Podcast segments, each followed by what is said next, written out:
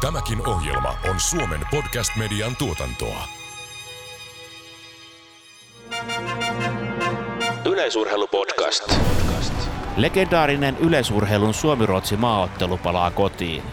Kaikki mukaan kannustamaan Suomi-voittoon Olympiastadionille Helsinkiin syyskuun alussa. Yleisurheilupodcast. Mikaela Ingberg, mistä tietää, että nyt lähtee pitkälle? Kyllä sen vaan tuntee. Mistä sen tuntee? Tukijalka osuu hyvin ja tulee semmoinen sopiva kiristyksen tunnetta tuohon olkapäähän ja rintaan. Ja sitten tuntee oikeasti vielä, että sormenpäistä lähtee kunnolla. Tulee semmoinen. Sitten voi katsoa ihastella, kun se lähtee tuonne taivaalle. Kuuntelet Yleisurheilupodcastia, studiossa Joona Haarala ja Veera Salvari. Yleisurheilupodcast. Yleisurheilupodcast. Ensimmäistä kertaa puhutaan asioista niiden oikeilla nimillä. Tunteita ja tunnelmia yleisurheilutulosten ja tekijöiden takaa. Yleisurheilupodcast. Yleisurheilupodcast. Nolo tässä moi. Mäkin kuuntelen Yleisurheilupodcastia. Tervetuloa Mikke, tosi kiva, että saatiin sut vieraaksi kiireisen kevään keskellä tänne Turkuun. Mitäs Turussa? Sullahan on taustaa täältä jo aiemmiltakin vuosilta. Joo, Turku on kyllä ihan tuttu paikka mulle, että aikoinaan tuossa urheiluohella opiskelin tradenomiksi, ihan suomeksi jopa. Sitten, eli mä asuin täällä aika monta vuotta silloin. Olisikohan ollut peräti 2005-2008-2009. Ja itse asiassa nyt viime syksynä aloitin uudestaan opinnot, eli maisterin opinnot. Tällä kertaa på svenska Åbo Akademissa sitten Hankenilla. Joo, kyllä. Siellä sitten niinku international business tai international marketing. Ja mitä sä aiot Suomesta vielä ulkomaille? Osaamista. Eikö se ole sitä, mitä suomalaiset yleensä vie? Katsotaan nyt, että mihin se liittyy, mutta markkinointi silloin jo, kun opiskelin tosiaan 2000-luvun puolivälissä täällä Turussa, niin se oli jo heti niin kuin semmoinen, mä ajattelin, että okei, tämä on mun juttu. Mutta sitten on eksinyt vähän urheilutehtäviin ja urheilun pariin niin kuin erilaisiin organisaatioihin ja sitten jossain vaiheessa tuossa viime vuonna sopivasti tuossa korona-aikaa, kun yksi määräaikainen työ loppui, niin mä ajattelin, että nyt voisi olla aika vähän nähdä jotain muuta. Ja samalla pistin sitten hakupaperit maisteritutkintoon ja tuli sitten ilmoitus, että tervetuloa, pääsit opiskelemaan. Ja sitten olin toki niin kuin nykyisen työnantajan kanssa keskustella, että by the way, mä tuun pistää paperit sisään, mutta sieltä semmoista sopivaa joustoakin löytyy, niin mikä siinä? Aina mukava oppii uutta ja kyllä huomaa, että tänä päivänä niin kuin varsinkin tuossa maisteripuolella niin ei siellä ole pelkästään niin kuin 2-5-vuotiaita, että aika paljon niin kuin vähän semmoisia, jotka ovat nähneet työelämääkin. Että. Eikö sulla ollut vähän tavoitteena tehdä loikka urheilusta vähän muihin hommiin, mutta kuinka siinä kävikään? Eikö sulla kuitenkin urheilua aika paljon läsnä tässä nykyisessäkin työssä? Joo, ajatuksena tosiaan oli, että kun tiivistyi oma urheiluura ja sitten siitä tosi kiitollisena kyllä muun muassa Antti Pihlakoskelle, että päädyin sitten urheilupariin 10 vuotta tosiaan niin kuin tehnyt siellä töitä. Sitten mä ajattelin, että nyt olisi hyvä nähdä vähän jotain muuta oman kehityksenkin kannalta. Tällä hetkellä toimin HR-asiantuntijana yrityksessä, joka on erikoistunut aktiivi- ja entisten urheilijoiden työllistämiseen rekrypuolella. Eli urheilu säilyy semmoisena punaisena lankana, vaikka toki siinä arjessa on paljon muuta. Että näköjään se roikkuu ja pysyy siinä mukana, mutta hyvä näin. Paljon on puhuttu palloilulajeista siitä, että kun se urheiluura loppuu, niin siinä tulee aikamoinen tyhjiö. Ja jääkiekossa on noin 80-90-luvulla aika karujakin tarinoita. Yleisurheilusuunnistus, nämä yksilölajit tuntuu olevan jotenkin armollisempia, että se urheiluran loppuminen ei ole niin dramaattinen, vai onko se? Mä muistan, kenen kanssa mä juttelin, olisiko ollut peräti Suomen kisapapi Leena Huomisen kanssa, että silloin kun karsiutuu arvokisoissa tai sitten se lopetus, niin onhan se semmoinen pieni kuolema jopa. Että semmoinen tyhjiö tietyllä tavalla, että mitä sitten. Että sä oot tottunut siihen, että sulla on on periaatteessa, kun sä heräät aamulla, sä tiedät, mitä sä teet tänään, sä tiedät tarkat kellonlyönnit, sä tiedät, mitä sä teet huomenna, sä tiedät, mitä sä teet viikon päästä, sä tiedät, mitä sä teet kuukauden päästä tai jopa puolen vuoden päästä. Et hyvin tarkkaan aikataulutettu elämä. Sitten jos se yhtäkkiä loppuu, niin eikä ole semmoista niinku selkeää näkemystä, että mitä mä nyt haluan tehdä. Eikä sitten käy niin hyvin kuin mulla kävi, että sitten joku vetää hihasta, että halusitko tulla kokeilemaan tätä. Ja vaikka kävikin onnekkaasti mulla, niin ei se ikinä helppo paikka ole. Että kyllä semmoista niinku vertaistukea sen niinku prosessin ympärillä, tämän niin hienosti sanottuna urasiirtymän yhteydessä tarvitaan entistä enemmän. Ja sitten justiin nämä ensimmäiset askeleet sinne työelämän puolelle, että moni on tiedän itse ainakin, että ei ole kovin paljon niin kuin kesätöitä tehnyt ja jos pitkää uraa tekee, niin se kosketus työelämään. Toki tulee urheilun parista ja jos pärjää, niin käy kansainvälisiä kisoja, niin pääsee näkee todella paljon, jonka kautta oppii asioita. Sitä ei välttämättä tiedosta silloin kun on työhaku vuorossa ja ainakin nyt tämänhetkisen työn kautta on justin päässyt näkemään ja pääsee vähän sparraan ja antaa sitä vertaistukea siinä matkalla, kun haetaan niitä ensimmäisiä askeleita sinne siviiliuran pariin. Mutta ei kai nykyään ole semmoista urheilijakaan, ei ole mitään koulutusta saanut, vai onko niitä? Kyllä niitä on. En niin kuin lähde mainitsemaan lajeja, mutta kyllä mä tässä viime keväänä juttelin yhden urheilijan kanssa, joka totesi, että hän on käynyt peruskoulun aikoinaan, että siitä on nyt kuitenkin semmoinen 20 vuotta. Jos mä mietin, niin kuin, että millaisten urheilijoiden kanssa, aktiivitaitoisiaan entisten urheilijoiden kanssa me ollaan tekemisissä, niin siellä on ihan laidasta laitaa. Siinä on näitä, jotka on käynyt peruskoulun, mutta sitten siitä on niitä urheilijoita, joilla on pari-kolme melkein maisteritutkintoja tai diplomi-insinööriä. Et se, että sulla on urheilutaustahan ei tarkoita, että sulla on jo tietynlainen koulutus. No tai, ei, sitähän on ihan minkälaisia taustoja niin, vaan. Todella paljon laidasta laitaa, mutta kyllä entistä enemmän ja ehkä tietyllä tavalla niin kuin urheiluakatemioiden ansiosta esimerkiksi sitä painotetaan ja lajiliitoillakin onkin tietynlaista vastuuta ehkä tänä päivänä siinä, että ministeriönkin puolelta tulee sitä, että hei, tämä ei lopu tähän, että teidän pitää jollain tavalla yrittää viedä sitten turvallisesti siihen seuraavaan vaiheeseen. Ja se, kyllähän se vaikuttaa todella paljon siihen, että uskallatko heittäytyä oikeasti siihen urheilun pariin, mitä se kuitenkin vaatii, jos haluaa menestystä. Et kyllähän monet lajit kuitenkin saattaa aika hyvin imasta sut mukana, että et sä aattelee, että tässä vierähtäisi vaikka se 20 vuotta. Et jos sä oot vielä peruskoulussa, lukiossa ja yhtäkkiä on laji, joka vie sut vaikka tosi intensiivisesti ulkomaille reissaamaan, aina tulee niinku seuraava etappi ja sitten yhtäkkiä onkin vierähtänyt aikaa. Ja kaikissa lajeissa kuitenkaan ole niin helppoa tehdä niitä opintoja sivusta, ei ainakaan ollut. Toivottavasti tulee koko ajan helpommaksi, jos itsellä sitten on halu tehdä niitä opintoja. Mutta hei, kerrotaanpas vähän tätä sun polkua. Eli 2010 sun urheiluura päättyi, niin mitä sen jälkeen tapahtui?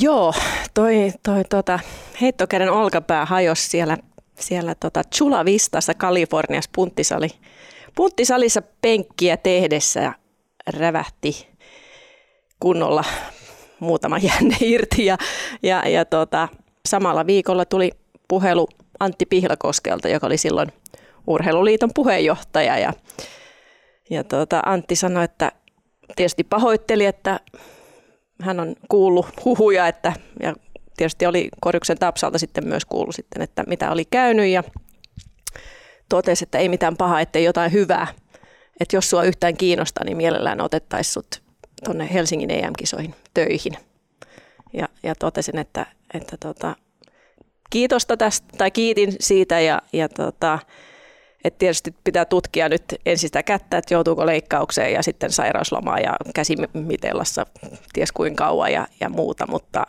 palaan nopeasti. Ja no en palasin sitten Suomeen ja kuvattiin ja totesin, että jaha, siellä ei ole jänteet enää luussa kiinni edes, että vähän isompi leikkaus. Mutta sitten aika nopeasti sitten ilmoitin Antille, että kiitos, tulen mielellään. Ja Muistan hyvin, istuin siellä vasemmalla kädellä, surffailin kämppiä Helsingistä ja mun veli sitten kävi katsoa, että voisiko tämä olla sopiva kämppä. Muutin sitten syyskuussa, heinä-elokuussa varmaan muutin. Mulla oli onneksi kavereita apuna, kun ei itse hirveästi pystynyt nostamaan tavaroita ja muuta. Ja muutin sitten Helsinkiin ja syyskuussa aloitin itse asiassa ne työt sitten saikun jälkeen. Täytyy kyllä sanoa, että oli kyllä aikamoinen unelmatyö, et edelleen pidän sitä ihan niin kuin huikea mahdollisuus oli. No mitä sä teit siellä sitten? No vastasin kaikkeen, niin kuin mitä liittyy oikeastaan maajoukkueisiin, jotka tulivat tai tulevat kisoihin ja yhteydet kansainvälisiin lajiliittoihin tai siis muihin Euroopan yleisurheiluliittoihin ja sitten lajiliittoihin jokaisen maassa ja järjestelin kaikki, mitä liittyy joukkuehotelleihin ja kaikkiin muihin palveluihin, jotka liittyy justin urheilijoihin. Meillä oli semmoinen hyvin pieni organisaatio siinä alussa. Siinä oli pääsihteeri Esa Essi Honkalehto ja sitten semmoinen Kirsi Hänninen, joka oli logistiikkapäällikkö ja sitten minä. Sitten oli vähän semmoinen koko organisaatiossa vähän urheilijan ääni tavallaan, että pyrittiin niin kuin, aina, jos oli mahdollisuutta tehdä muutamia eri vaihtoehtoja, niin mietittiin, että mikä on urheilijan näkökulmasta niin kuin se mieluisampi vaihtoehtoja. Ja tietysti oli paljon erilaisia tilaisuuksia, kierrettiin, kerrottiin tapahtumasta ja pressiä ja kaikenlaista muuta, että totta kai se oma urheiluura siihen vaikutti sitten, että oli aika monessa paikassa, monessa tehtävässä mukana, mutta se päävastu oli niin kuin team service manager, oli ikään kuin se tai yhteyspäällikkö oli sitten suomeksi se niin sanottu titteli, mutta kaikenlaista, mistä ihan täysillä kyllä nautin silloin. Aika monen verkostoitumispaikka. No oli kyllä, joo. Todella oli mielenkiintoista ja justiin oppi kansainvälisten kisojen niin kuin järjestämisestä niin kuin todella paljon ja justiin Euroopan yleisurheiluliiton kanssa toimimisesta ja mitä asioita pitää ottaa huomioon, kun niin isokin tapahtuma järjestetään kuin arvokisat. Että oli kyllä ihan huikea kokemus. No työt urheilussahan ei siihen jäänyt. Sähän oot ehtinyt olla vaikka missä. Eikö niin, että sä oot ollut olympiakomiteassa, sä oot tehnyt akatemioiden kanssa töitä, niin mitäs kaikkea sä oot ehtinyt siis puuhalla? Joo, Helsingin jälkeen mä ajattelin, että jaha, no nyt mä mietin tässä, että mitä mä nyt oikeasti teen, että lähdekö mä nyt opiskelemaan sitten ja tähän. Eli syksyllä 2012 sitten niin kuin ajattelin, että nyt on mietinnän paikka ja sitten tuli puhelu Ruotsista ja heillä oli järjestettävänä halli EM-kisat Göteborgissa seuraavana vuonna ja kysyi, että tulisitko sä sinne? Et kuitenkin äidinkieli ruotsi niin, ja oli just ollut järjestämässä kisoja, niin kokivat, että jos vaan sua kiinnostaisi, niin tuu tänne puoleksi vuodeksi. No mä ajattelin, että no mikä siinä, että mielenkiintoista nähdä, että miten niin kuin eri tavalla sitten Suomessa ja Ruotsissa toimitaan, että paljonhan Suomessa puhutaan, että diskuteerataan ja näin Ruotsissa, mutta lähdin sitten hyvin ennakkoluulottomasti, muutin sitten puoleksi vuodeksi Göteborgiin ja oli sitten siellä järjestämässä niitä hallikisoja ja sitten sen aikana tuli tämä olympiakomitea jo keskusteluihin ja päädyin sitten sinne Göteborgin jälkeen siellä melkein 5 vuotta kisatiimissä, varsinkin viimeiset 2-3 vuotta hyvin tiiviisti, eli kaikki niin kuin mitä järjestelyihin valmisteluihin, niin kun lähetetään joukkue. On se sitten nuorten olympialaiset, nuorten olympiafestivaalit tai sitten tietysti nämä isot aikuisten olympiakisat tai sitten myös universiaadit kuuluu tänä päivänä olympiakomitean alle. Ja olin siinä sitten taustalla valmisteluissa ja joukkueenjohtajana välillä ja vähän somea hoitelin ja samalla myös niin kuin kaikki mitä joukkuevarusteluihin liittyy. Eli olin jonkun verran mukana miettimässä sitten, että sen yhteistyökumppanin kanssa, että millaiset. Mä olin sanonut, että ei vaan ja logo tähän, ehkä enemmän tämmöisiä värejä ja näin. Että tosi monipuolisesti sai kyllä sielläkin tehdä. Ja sitten sen jälkeen, kun oli tietyllä tavalla niin kuin ihan kärkiurheilijoiden ja valmentajien kanssa tehnyt sitten melkein 5 vuotta, niin urheiluakatemian hakivat toiminnanjohtajaa, ja siinä oli sitten pari vuoden semmoinen määräaikaisuus tai sijaisuus tai määräaikaisuus sit siinä, ja ajattelin, että no, en ole Vaasassa asunut lukion jälkeen oikeastaan kunnolla, että voisi olla ihan mielenkiintoista, ja sitten tietyllä tavalla justiin se vastuu on sitten aika paljon isompi, kun sä vastaat koko toiminnasta ja yläkoulusta korkeakouluihin ja valmentajiin ja urheilijoihin, niin kun pääset oikeasti siihen arkeen vaikuttamaan ja kehittämään sitä toimintaa, niin oli todella opettavaista ja mielenkiintoista. Siis sulla on joku työpaikka, mihin sä oot hakenut? No itse asiassa mua kysyttiin, että voisitko sä hakea. Että me mietittiin, että sä voisit olla hyvä. Että kyllä mä nyt laitoin kyllä paperit sisään, mutta joo, täytyy myöntää, että ne oli yhteydessä. Että mielellään otettaisiin tähän, että voiko sä hakea. No oletko sä joskus hakenut johonkin työpaikkaan?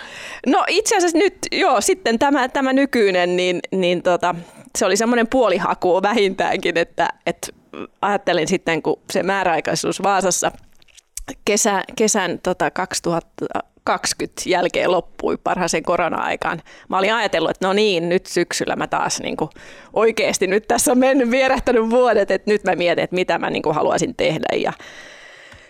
Ja odotin, että se salama iskisi. Mä olin ajatellut, että matkustelen, käyn vähän, pelaa golfia ulkomailla ja väsiäisen täällä. Koronahan jylläs, niin ei siellä paljon muuta kuin muutto takaisin Helsinkiin tapahtunut ja eikä se salama iskenyt, että tämä olisi sitä, mitä mä haluan tehdä. Sitten mä ajattelin, että no eihän nyt tässä auta muuta kuin kokeilla jotain. Hain sitten semmoisen HR-koulutuksen tuohon Alo Executivein puolelle ja siihen kuului sitten kuitenkin, että piti tehdä johonkin niin sanottua työharjoittelua.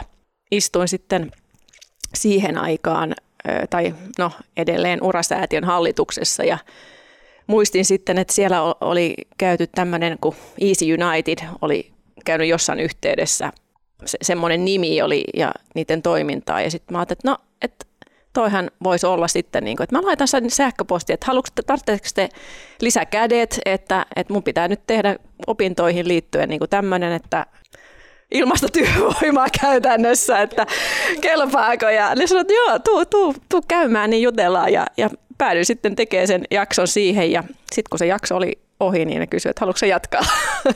ja sillä tiellä ollaan. Eli mä oon nyt sitten, nyt on jo ehtinyt puolitoista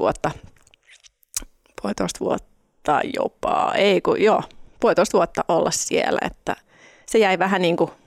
Silloin hain kuitenkin, tietyllä tavalla mä laitoin kuitenkin ihan sähköpostia, käytiin tapaamassa, mutta on totta kai niin kuin totesit, niin kyllähän työelämään liittyen tai sitten miksei urheiluelämässäkin niin kuin tarvitaan niitä verkostoja, ja sä et ikinä tiedä, että jos missä yhteydessä sä tapaat sen ihmisen, joka vie sut seuraavaan paikkaan tai jolta voit kysyä apua johonkin, niin on kyllä urheilijoille semmoinen vinkki niin sanotusti, että oman urheiluuran aikana kannattaa olla aktiivinen ja jutella paljon erilaisten ihmisten kanssa ja avata suuta, jos joku asia kiinnostaa. Yleisurheilupodcast. Yleisurheilumaajoukkue on mahtavassa lennossa.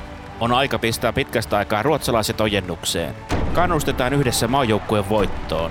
Kaikki mukaan syyskuun alussa Stadikalle. Yleisurheilupodcast. Niin mä olin just kysymässä sitä, että meitä kuuntelee siis paljon aktiiviurheilijat, nuoret urheilijat, jotka ovat nyt siinä urheilussa kiinni, ja se urheiluuran lopetus on jossain 10 vuoden päässä.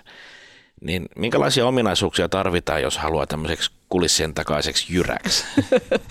No varmaan se yksi syy, miksi Pihlakoski tarjosi sen paikan, oli ehkä myös sen, että olin ollut aika aktiivinen oman uran aikana, eli olin urheilijaedustajana eri urheiluliiton urheilijarahastopuolella ja olin ollut olympiakomitean urheilijavaliokunnan jäsenenä 8 vuotta, olin istunut 4 vuotta jopa olympiakomitean hallituksessa urheilijan jäsenä, ja olin ollut Euroopan yleisurheiluliiton urheilijavaliokunnan puheenjohtajana ja sielläkin 8 vuotta istunut. Että ehkä tämä aktiivisuus nimenomaan oli se, mikä Antti sitten oli tehnyt jonkinlaisen vaikutuksen, ja kuitenkin sitten, että olin tottunut toimimaan kansainvälisissä ympäristöissä, niin se varmaan aika paljonkin vaikutti siihen, että mulle tarjoteltiin. Eli kyllähän se oma aktiivisuus, että mulla on jotenkin niin kuin aina kiinnostanut niin kuin asioiden kehittäminen ja parantaminen ja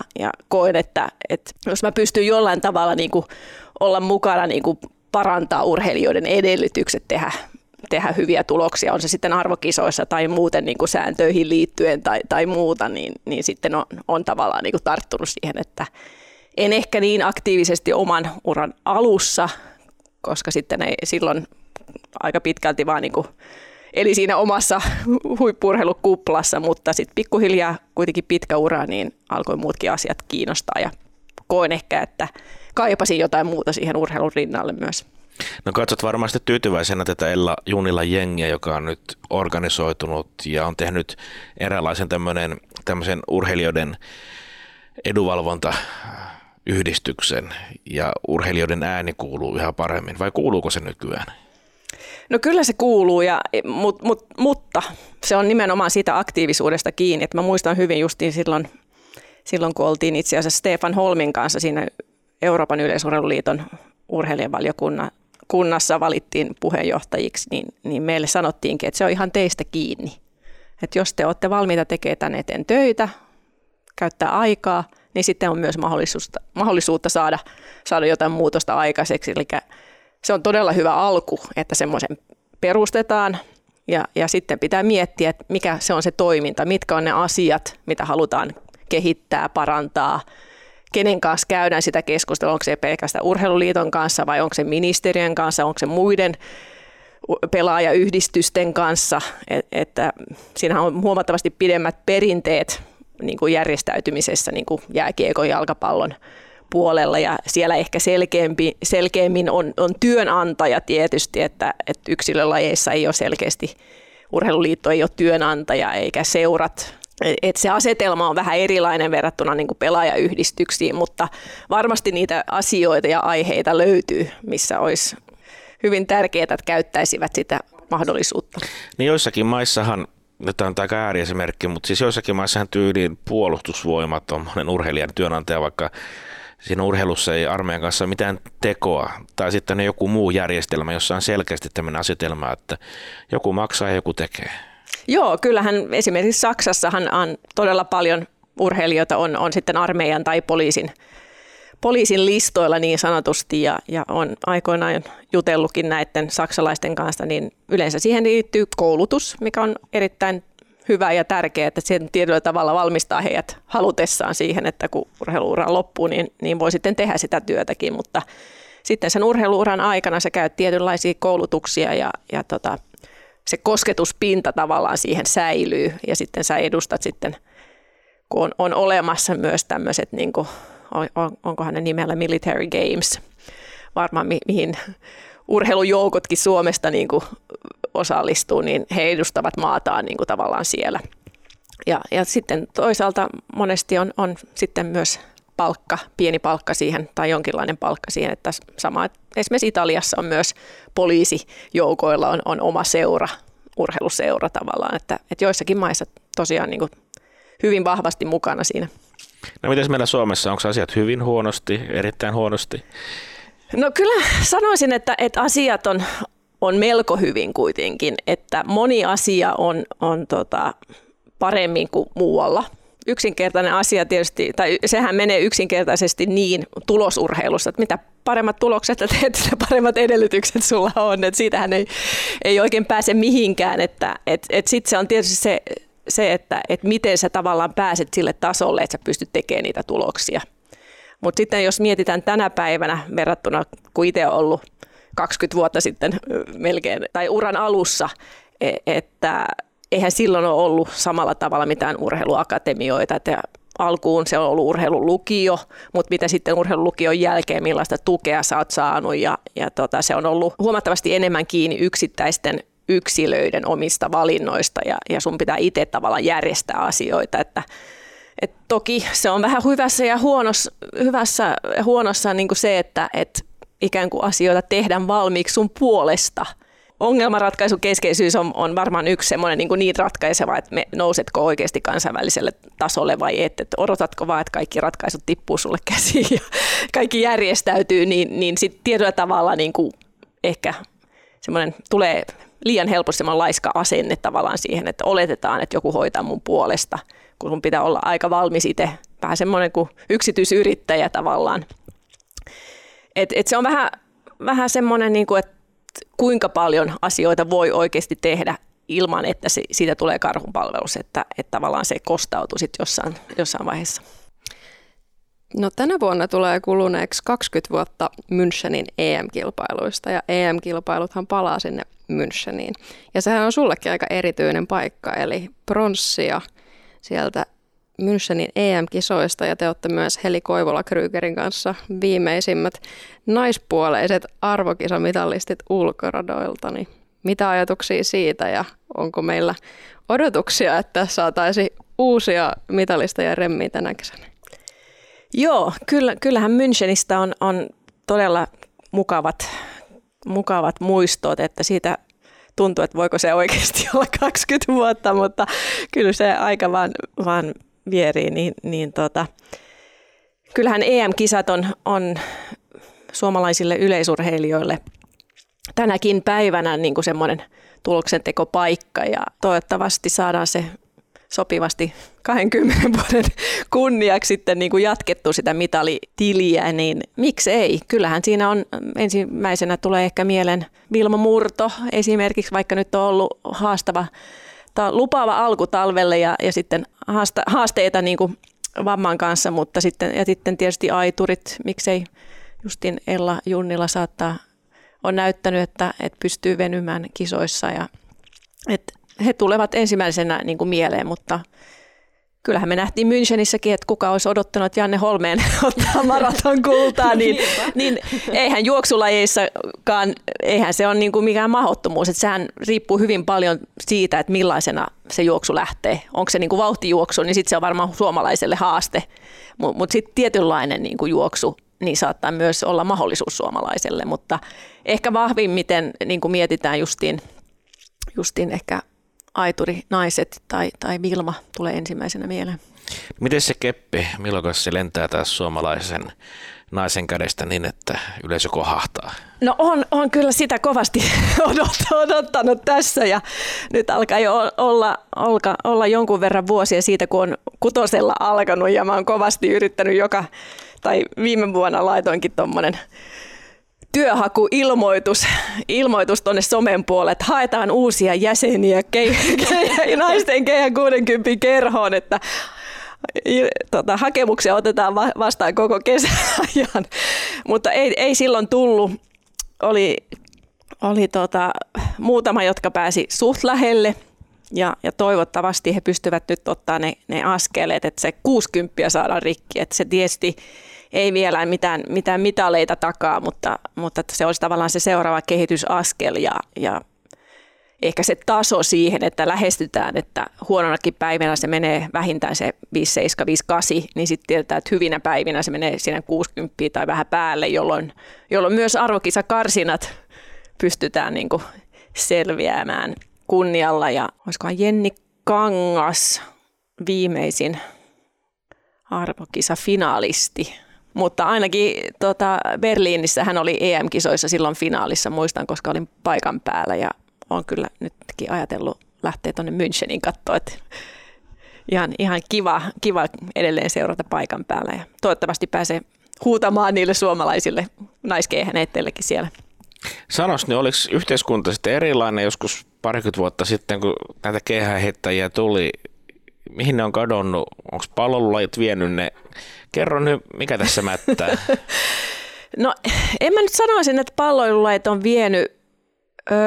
Suomihan on pärjännyt yleensä aika hyvin nuorten arvokisoissa. Ja niin pärjäs meidänkin aikoina, että suurin osa meistä, jotka ovat ottaneet mitaleita tai olleet finaaleissa arvokisoissa, niin meillä on ne nuorten arvokisoista kuitenkin niin kuin vähintään finaalipaikkoja, tai monilla on myös niitä mitaleita. Se suurin hypähdys on sitten tietysti, että mitä tapahtuu sen jälkeen. Et 19-vuotiaana sä oot yleensä toisen asteen käynyt koulussa ja sitten on aika isot valinnat ja kysymykset edessä elämässä. Et niin mullakin oli, mun piti hakea Jyväskylään tai Hankeniin jo silloin ja päädyin sitten, että mä pistän nyt kaikki peli urheilu 3 vuodeksi ja jos en ole finaalissa 3 vuoden aikana, niin sitten pistän paperit Hankeniin ja Jyväskylään. Et kyllähän ne isot valinnat tulee, jotka tietyllä tavalla pysäyttää. Mä oon joskus sanonut, että jos silloin 25 vuotta sitten olin jossain nuorille puhumassa, niin kysyttiin, että paljonko nousee penkistä tai jotain tämmöistä. Niin kyllähän sitten uran loppupuolella kysyttiin, että mikä on suurin summa, mitä sä oot saanut yhdessä kisasta. Et kyllähän se yhteiskunta muuttuu sillä tavalla, että moni varmaan punnitsee sen, että jos pistän nyt kaikki tähän peliin, niin kostautuuko se jollain tavalla sitten siviiliuraa tai niin kuin tulevaisuutta ajatellen ja ollaanko valmiita niin kuin tekemään niitä valintoja, joskus aika koviakin valintoja, mitä se huippu-urheilu vaatii. Itse kun lähdin Vaasasta Kuortaneelle, niin ei mun suomen kieli tällä tasolla ollut mitään tänä päivänä ja ylipäätänsä se, että lähdin ihan tuntemattomien ihmisten kanssa. Itsekin olen ihmetellyt jälkikäteen, miten mä uskalsin tehdä sen valinnan, mutta ilman sitä niin tuskin olisi niin kuin noussut sille tasolle. Ja hain sitten semmoiset valmennusolosuhteet ja ihmiset ympärille. Niillä oli kosketuspinta, ne tiesi mitä vaatii, jos halutaan kansainväliselle tasolle nousta. Et kyllähän siinä tulee paljon niin kuin tämmöisiä valintoja ja hetkiä eteen siinä justiin 19-21-22-vuotiaana ja jokainen valinta on joko semmoinen, joka edistää sitä huippu-urheilua tai sitten niin kuin vähän ottaa pieni taka-askel. Tulosurheilussa ei mitään niin kuin tasoituksia voi antaa kenellekään. Et mun kokemus on se, että mitä nopeammin niin kuin pääsee sitten nuorten sarjasta aikuisten sarjassa niin kuin arvokisoihin ja finaaleihin, niin sitä paremmat edellytykset on myös sitten menestyä. Et jos siinä menee kovin monta vuotta, niin sitten väkisin, niin tulee semmoinen, että 60 on kauhea raja. Se on joku kauhea raja, ja sitten kun pitäisi ehkä olla 65 tai miksei lähemmäs 70 pitäisi miettiä. Tai se, että pääseekö arvokisoihin, kun pitäisi olla itsestään selvää, että suomalainen keihäänheittäjä pääsee aina arvokisoihin, pääsee aina finaaliin, pääsee aina taistelemaan mitaleista. Että mun aikana se oli sen mindset tietyllä tavalla, että en mä miettinyt, että onko se mahdollista. Mä pistin kaikki peliin ja ajattelin, että totta kai se on mahdollista, että no joo, ennen muakin tehnyt sitä. Ja sitten oli semmoista hullun kiiltoa tietyllä tavalla silmissä, että mä haluan katsoa, missä omat rajat ovat. Sitten oli justi sitä ongelmanratkaisukeskeisyyttä sekä itselläni että valmentajallani Korjuksen Tapsalla, että kyllähän niitä vaikeita hetkiä tulee jokaiselle ja niitä pitää vaan oppia sitten taklaamaan oikein, jotta pystyy taas ottaa niitä kehitysaskeleita ja välillä joutuu vähän purra hammasta, vaikka tuntuu aika pahalta joku paikka kipeänä tai näin ja puskee sen läpi. Ja joskus sitten joutuu leikkauspöydälle, mutta kyllä se on edelleen mahdollista, mutta se on selvää, että jos mietitään, että nuorten arvokisoissa niihin osallistuu pari ikäluokkaa, niin sitten kun siirrytään aikuisten kisoihin, niin siellä on 10-15 ikäluokkaa, että jos 15 × 3, niin siinä on aika monta mitalistia pelkästään. Otetaan arvokisa-finaalisteja nuorten kisoista 8 × 15, niin kyllähän se kilpailu totta kai aikuisten puolella on ihan eri tasolla. Et se on hyvä alku, myös se matka, mitä sä oot tehnyt sinne nuorten kisoihin, niin sillä on merkitystä, että onko jo silloin niin kuin viilattu kaikki viimeisen päälle, että onko tehty kaikki niin kuin lajinomaiset asiat niin kuin aikuisten puolella, vai onko se jo vielä takataskussa, että sä pystyt tekemään niitä, että otat ne seuraavat kehitysaskeleet sit vasta sen jälkeen, että jokaisen urheilijan eteen tulee niin paljon niitä erilaisia valintoja ja joku ei ehkä ole valmis kokea, että mulle on tärkeämpää se, että mä pääsen opiskelemaan sitä, mitä mä haluan juuri nyt ja teen valinnat sen perusteella ja mun mielestä se on myös ihan fine. Se on tietysti surullista, kun meille, jotka odotetaan, että siellä joku nousuisi, niin toivonkin, että löytyy semmoista niin kuin, niitäkin nuoria, jotka uskaltaa heittäytyä, että ehkä ne omat maisteriopinnot tälleen niin kuin reilusti päälle 40-vuotiaana osoittaa sen, että kyllä sä voit myös myöhemmin opiskella ja tänä päivänä jokainen meistä varmaan vaihtaa uraa, työuraakin niin kuin monen otteeseen, että aikaa on. Yleisurheilupodcast.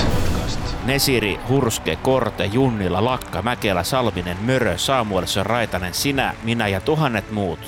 Kesäkuussa Turkuun Paavon kisoissa ja syyskuussa maaottelussa Stadikalle. Yleisurheilupodcast. Mutta sä oot edelläkävijä nyt tuossa maisterihommassa, koska eikö tämä nykyinen yliopistosysteemi ole semmoinen, että kanditutkinto on, voit keskeyttää ja otat sitten sen maisterin myöhemmin? Veeralla on lähempänä nämä yliopisto-opinnot.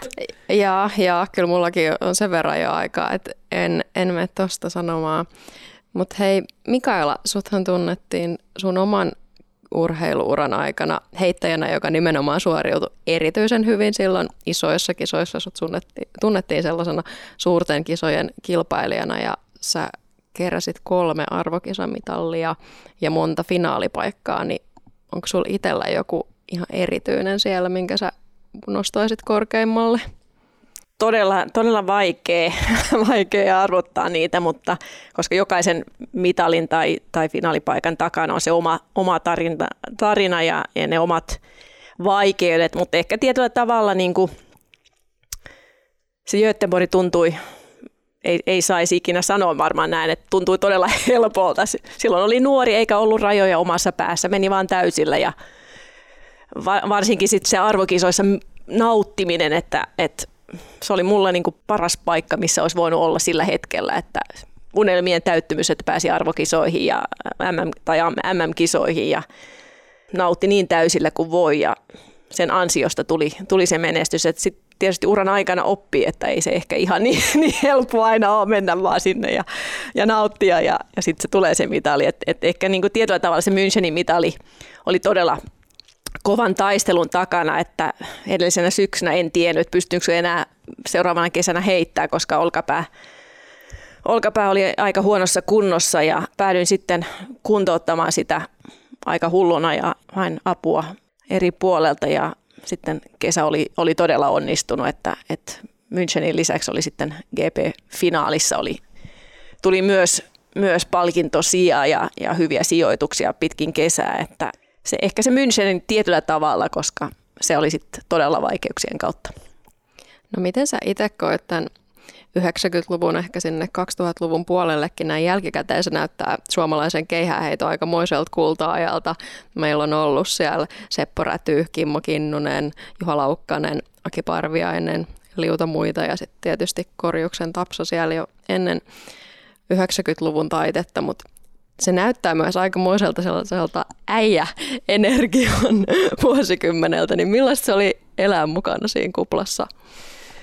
Mä en tiedä, voiko sanoa, että onneksi Seppo oli lopettamassa silloin, kun oli nousemassa. Eihän me kovin paljon niin kuin maajoukkueleilla Seppo ei siellä kyllä käynyt tai näin, että ainoat kosketus siihen hänen kuuluisaan käyttäytymiseen ja näin, niin oli ehkä justiin jostain arvokisasta, että mulla on muistikuva, omat ekat arvokisat oli Helsinki 94 EM-kisat ja mulla on semmoinen muistikuva, kun hän karsinan jälkeen istuu semmoisessa lepotuolissa, hänellä on jääpussit molemmissa nilkoissa, molemmissa polvissa ja sitten myös olkapäässä ja se oli se ensimmäinen mielikuva tai muistikuva siitä, mutta sitten varsinkin Aki ja Juha lähti muuttaa sitä suomalaisen mieskeihänheiton mielikuvaa, että erilaisten yhteistyökumppaneiden kautta he tekivät aikoinaan jo Marimekon kanssakin. Kirsti Paakkana oli suuri keihäsfani ja urheilufani ja mä muistan hyvin näitä vuosia, että kyllähän ne lähtivät myös siihen samaan aikaan 90-luvun loppupuolella, kun sitten tavallaan Seppo ja Kimmo oli lopettamassa uraa aika pitkälti, että Kimmo toki oli sitten vielä mukana, mutta 90-luvun loppupuolella varsinkin Aki ja Juhan kautta Haataisen Harri tuli siihen myös mukaan, siihen samaan PR-tiimiin, jos voi sanoa, että puhutaan keihäs PR-tiimistä, joka tietyllä tavalla tuki sitä omaakin tekemistä. että se ei ollut sitten enää niin vahvaa semmoista niin kuin äijäkulttuuri, koska mä olisin jopa kokenut itse sen vähän niin kuin ahdistavana. Omaan treeniryhmään sitten vielä, kun meillä oli sama valmentaja Juhan kanssa, ja Juha oli myös tämmöinen, joka viihtyi kansainvälisissä kisoissa, halusi käydä GP-kisoja, ja käytiin ulkomaanleirillä monessa paikassa, ja käytiin aina vähän katsoa muita paikkoja ja nähtävyyksiä ja kaikkea tämmöistä, niin kyllähän se auttoi paljon. Sä oot sellainen urheilija, joka on päässyt kokemaan mullistuksen lajissa, olet heittänyt vanhaa mallia ja uutta mallia. Mitäs jos se vanha malli olisi jäänyt, niin millaiset tulokset olisi tullut? Jaa, mä oon itse asiassa päässyt kolme mallia. Et harva tietää, että naisten GS-mallihan vaihdettiin ekan kerran 1991 vuonna, kun Petra Felkki oli aikoinaan heittänyt sitä 80 ja todettiin, että naisten keihät tulee vähän turhan lappeelle ja alkaa liitää vähän liian pitkälle, ja varsinkin ottelijoille se oli ongelma. Sitten kulisseissa käytiin keskustelua, että sitä painopistettä pitäisi siirtää, mutta tehtiin sitten semmoinen sopimus, että siirretään sitä pari senttiä, mutta ei muuteta ennätyksiä. Okei. Mehän voidaan arvailla, että mitkä maat oli sitten sen kannalta, että ennätyksiä ei muuteta, että Saksa siinä ilmeisesti hyvin vahvasti oli sen kannalla, ja itse asiassa Triine Hattestad on tällä välimallilla heitänyt pisimmälle 72.12, jos en nyt ihan väärin muista. Ja sitten 99 tuli sitten se seuraava keihäsmalli muutos ja siirrettiin sitä vielä lisää. Siinä nyt on tällä hetkelläkin maailmanennätys 72 ja jonkun verran päälle, niin ehkä silloin sen uuden keihän myötä niin täytyy sanoa, että en ehkä ihan saanut itsestäni irti ihan mitä olisi voinut. Mä en itse yleensä kyllä tykkää jossitella, mutta hyvin paljon oli vammoja silloin, ja mä olin, voisiko sanoa näin, että vähän turhankin tasainen, että jos mulla on ennätys 6.4, niin Mulla on todella paljon kisoja siinä 6.2.5 ja 6.3 paikkeilla, että sen mukaan ennätys pitäisi olla muutama metri pitempi, mutta ei ikinä semmoista piikkiheittoa kyllä sillä uudella keihällä tullut.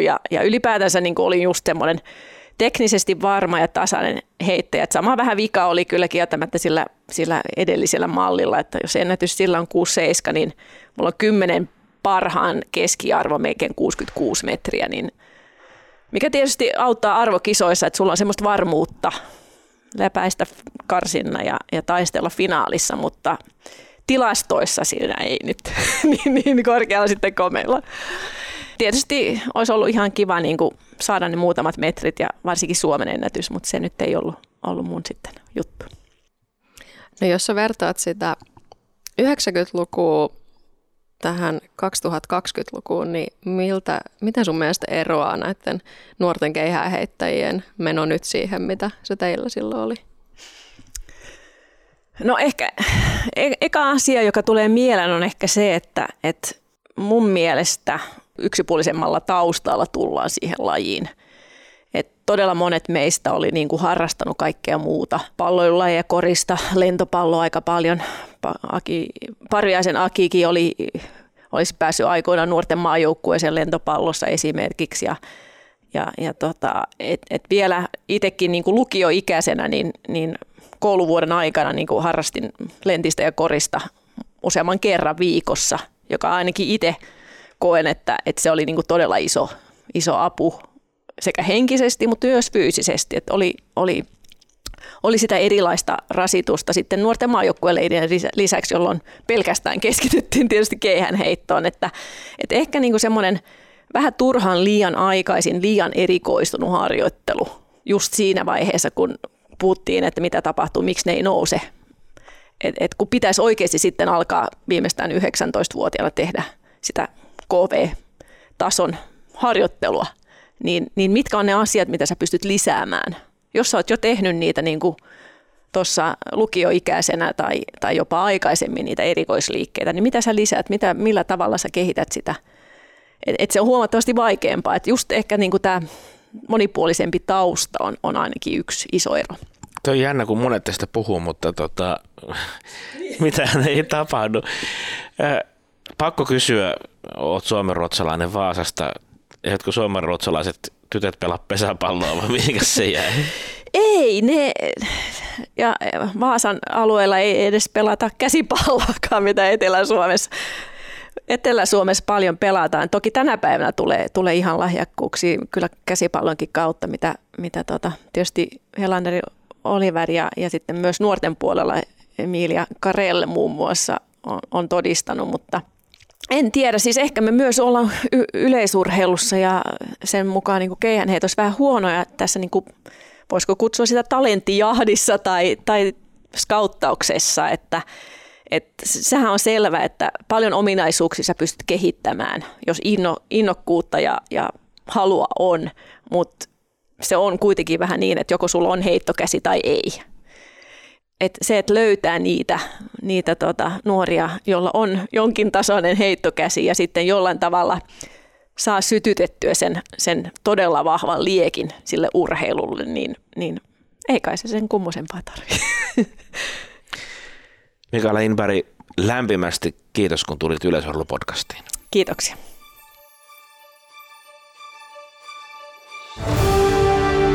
Yleisurheilupodcast. Yleisurheilupodcast.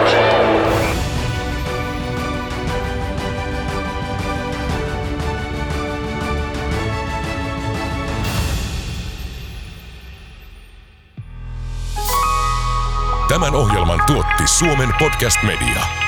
Jos pidit tästä ohjelmasta, muista seurata Spotifyssa tai arvostele ohjelma Apple Podcastissa, niin muutkin löytävät ohjelman pariin.